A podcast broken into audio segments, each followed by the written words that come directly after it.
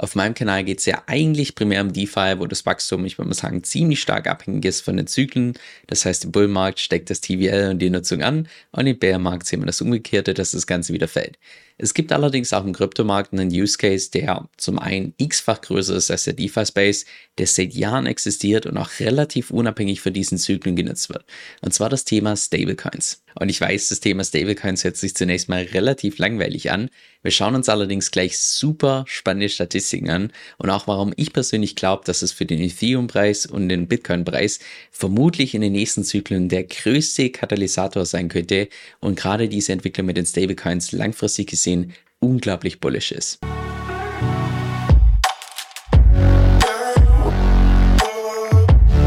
Hi, mein Name ist Kevin Zöllen. Auf meinem Kanal lernst du über alles, was mit DeFi zu tun hat, Decentralized Finance, inklusive auch verschiedene Strategien, wie du damit einen Cashflow aufbauen kannst.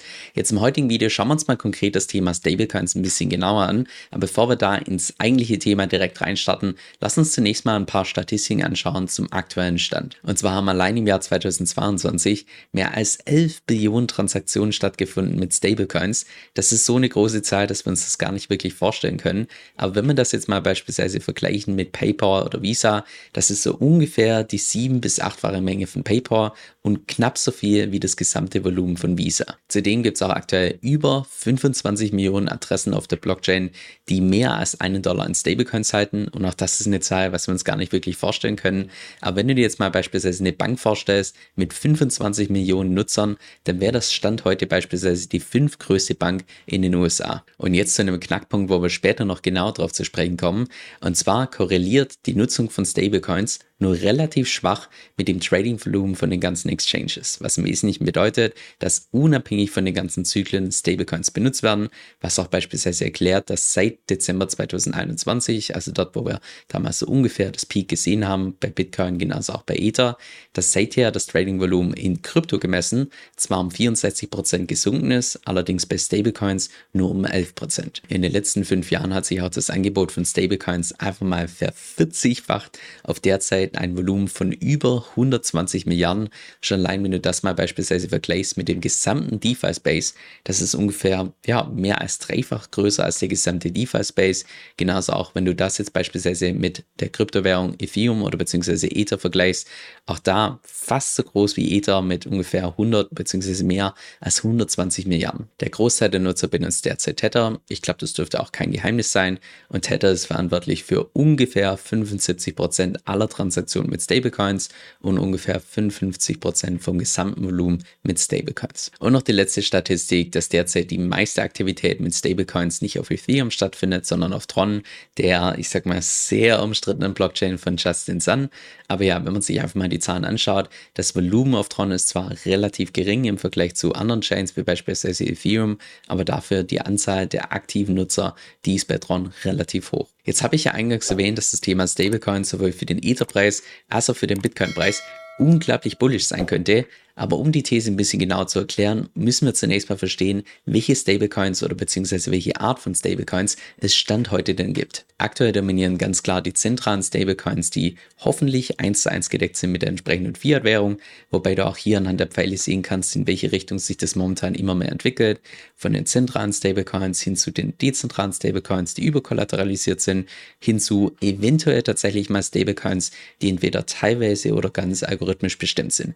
Aber an der Stelle manchmal eher noch ein Fragezeichen dazu, weil viele Leute sind davon ausgegangen, als damals der USD, der Stablecoin von Terra kollabiert ist, dass algorithmische Stablecoins per Design nicht funktionieren können ob das tatsächlich so ist, ich glaube, das werden wir erst in der Zukunft sehen. Jetzt, warum sich das momentan in diese Richtung entwickelt, ist auch aus meiner Sicht vollkommen nachvollziehbar, denn immer dann, wenn du einen zentralen Stablecoin benutzt, wie beispielsweise USDC oder USDT, hast du immer das Counterparty Risk, dass du quasi darauf vertrauen musst, dass diese Stablecoins auch wirklich eins zu eins gedeckt sind mit beispielsweise Fiat-Währung oder anderen Assets. Aber ob das tatsächlich der Fall ist, ja, du musst halt darauf vertrauen. Bei Tether ist beispielsweise seit Jahren unklar, ob die tatsächlich zu 100% gedeckt sind sind oder nicht. Jetzt dezentrale und überkollateralisierte Stablecoins haben den großen Vorteil, dass du da niemandem vertrauen musst, außer dem entsprechenden Code, haben allerdings auch den Nachteil, dass die relativ ineffizient sind, weil ja für jeden einzelnen Dollar ein Stablecoin nochmal mehr Kollateral entsprechend hinterlegt werden muss und zusätzlich, dass meistens das Angebot von diesen Stablecoins auch abhängig ist von der Nachfrage nach dem Borrowing,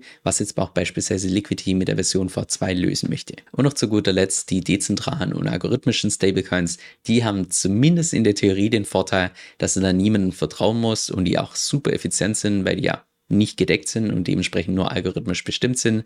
Aber wie gesagt, da mache ich mal noch ein Fragezeichen dazu, ob sowas tatsächlich irgendwann mal in Zukunft geben wird. Das ist also ein Konzept, was auch dann tatsächlich funktioniert. Wenn wir uns mal die Statistiken mit den derzeit größten Stablecoins anschauen, dann sehen wir hier auf einen Blick, dass die zentralen Stablecoins mit Abstand dominieren. Mit Tether derzeit ungefähr ein Marktvolumen von 83 Milliarden, USDC von ungefähr 25 Milliarden. Schon allein die zwei, die wahrscheinlich mehr als 90 Prozent von der gesamten Marktkapitalisierung ausmachen wenn wir hier mal die Liste nach unten gehen, würde ich sagen, Frax wahrscheinlich der erste Stablecoin, wo man sagen könnte, der ist dezentral. Genauso auch hier wie Liquidity, der LUSD. Also dezentrale Stablecoins derzeit noch relativ klein im Vergleich zu den zentralen Stablecoins, was auch Stand heute jetzt nicht wirklich verwunderlich ist, weil es ja derzeit so ist, dass der Leitzins bei über 5% ist. Das heißt, die Betreiber von Tether verdienen sich momentan dumm und dämlich, weil sie einfach das gesamte Kapital, was entsprechend hinterlegt ist, für sich arbeiten lassen können und damit derzeit 5% verdienen. Also ja, momentan die ganzen Stablecoins sind eine absolute Goldgrube, was auch dazu führt, dass momentan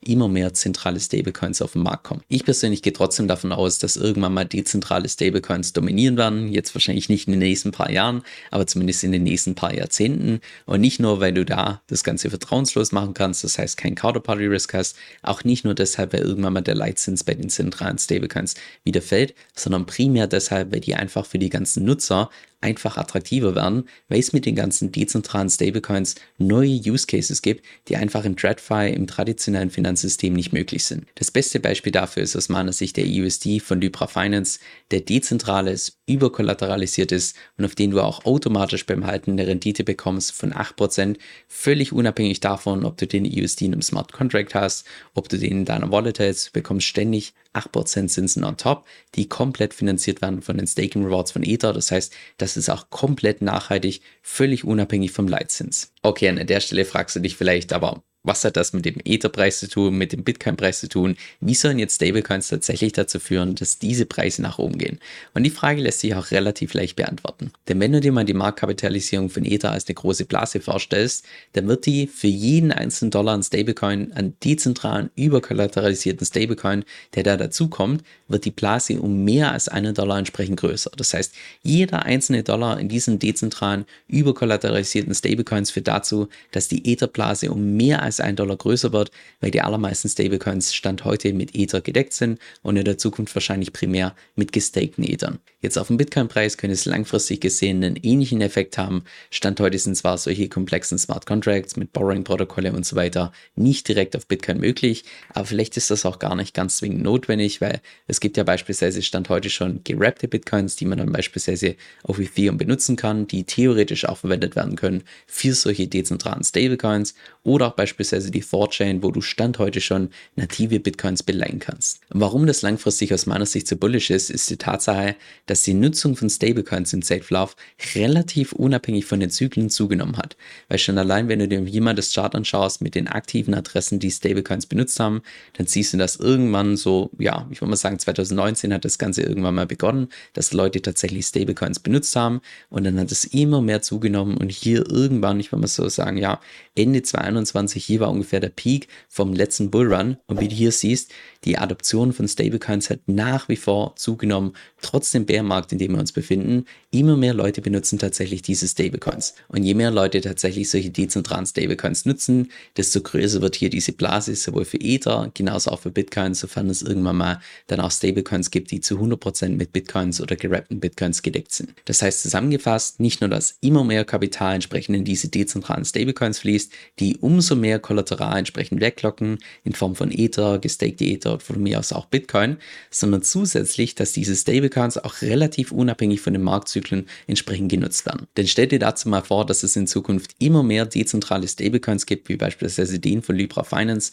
wo du noch zusätzlich Zinsen drauf bekommst, der einfach für die ganzen Nutzer viel attraktiver ist zum Halten im Vergleich zu beispielsweise Tether, UCC und so weiter, wenn dann im Zeitverlauf immer mehr von der Marktkapitalisierung von den zentralen Stablecoins übergeht in den dezentralen Bereich, was für einen krassen Price Impact das hätte, wenn man plötzlich so viele neue Milliarden plötzlich in Ether fließen. Das heißt, auch wenn sich dieses Thema mit den Stablecoins zunächst mal relativ öde anhört, das ist definitiv ein Thema, was man auf dem Schirm haben sollte, weil es auch indirekt einen brutalen Einfluss haben könnte auf Bitcoin bzw. Ether. Und wer weiß, vielleicht benutzen wir mal irgendwann in ein paar Jahrzehnten gar keine Stablecoins mehr, weil im Zeitverlauf einfach die Inflationsrate für eine ganzen Fiat-Währung immer und immer größer wird und wir benutzen stattdessen Flatcoins, was aus meiner Sicht auch ein ziemlich interessantes Konzept ist. Falls ihr das noch nicht sagt, das Video dazu habe ich dir unten in der Beschreibung verlinkt. Was in YouTube schade ist, ist die Tatsache, dass es einfach so ein Stück weit zeitversetzt ist.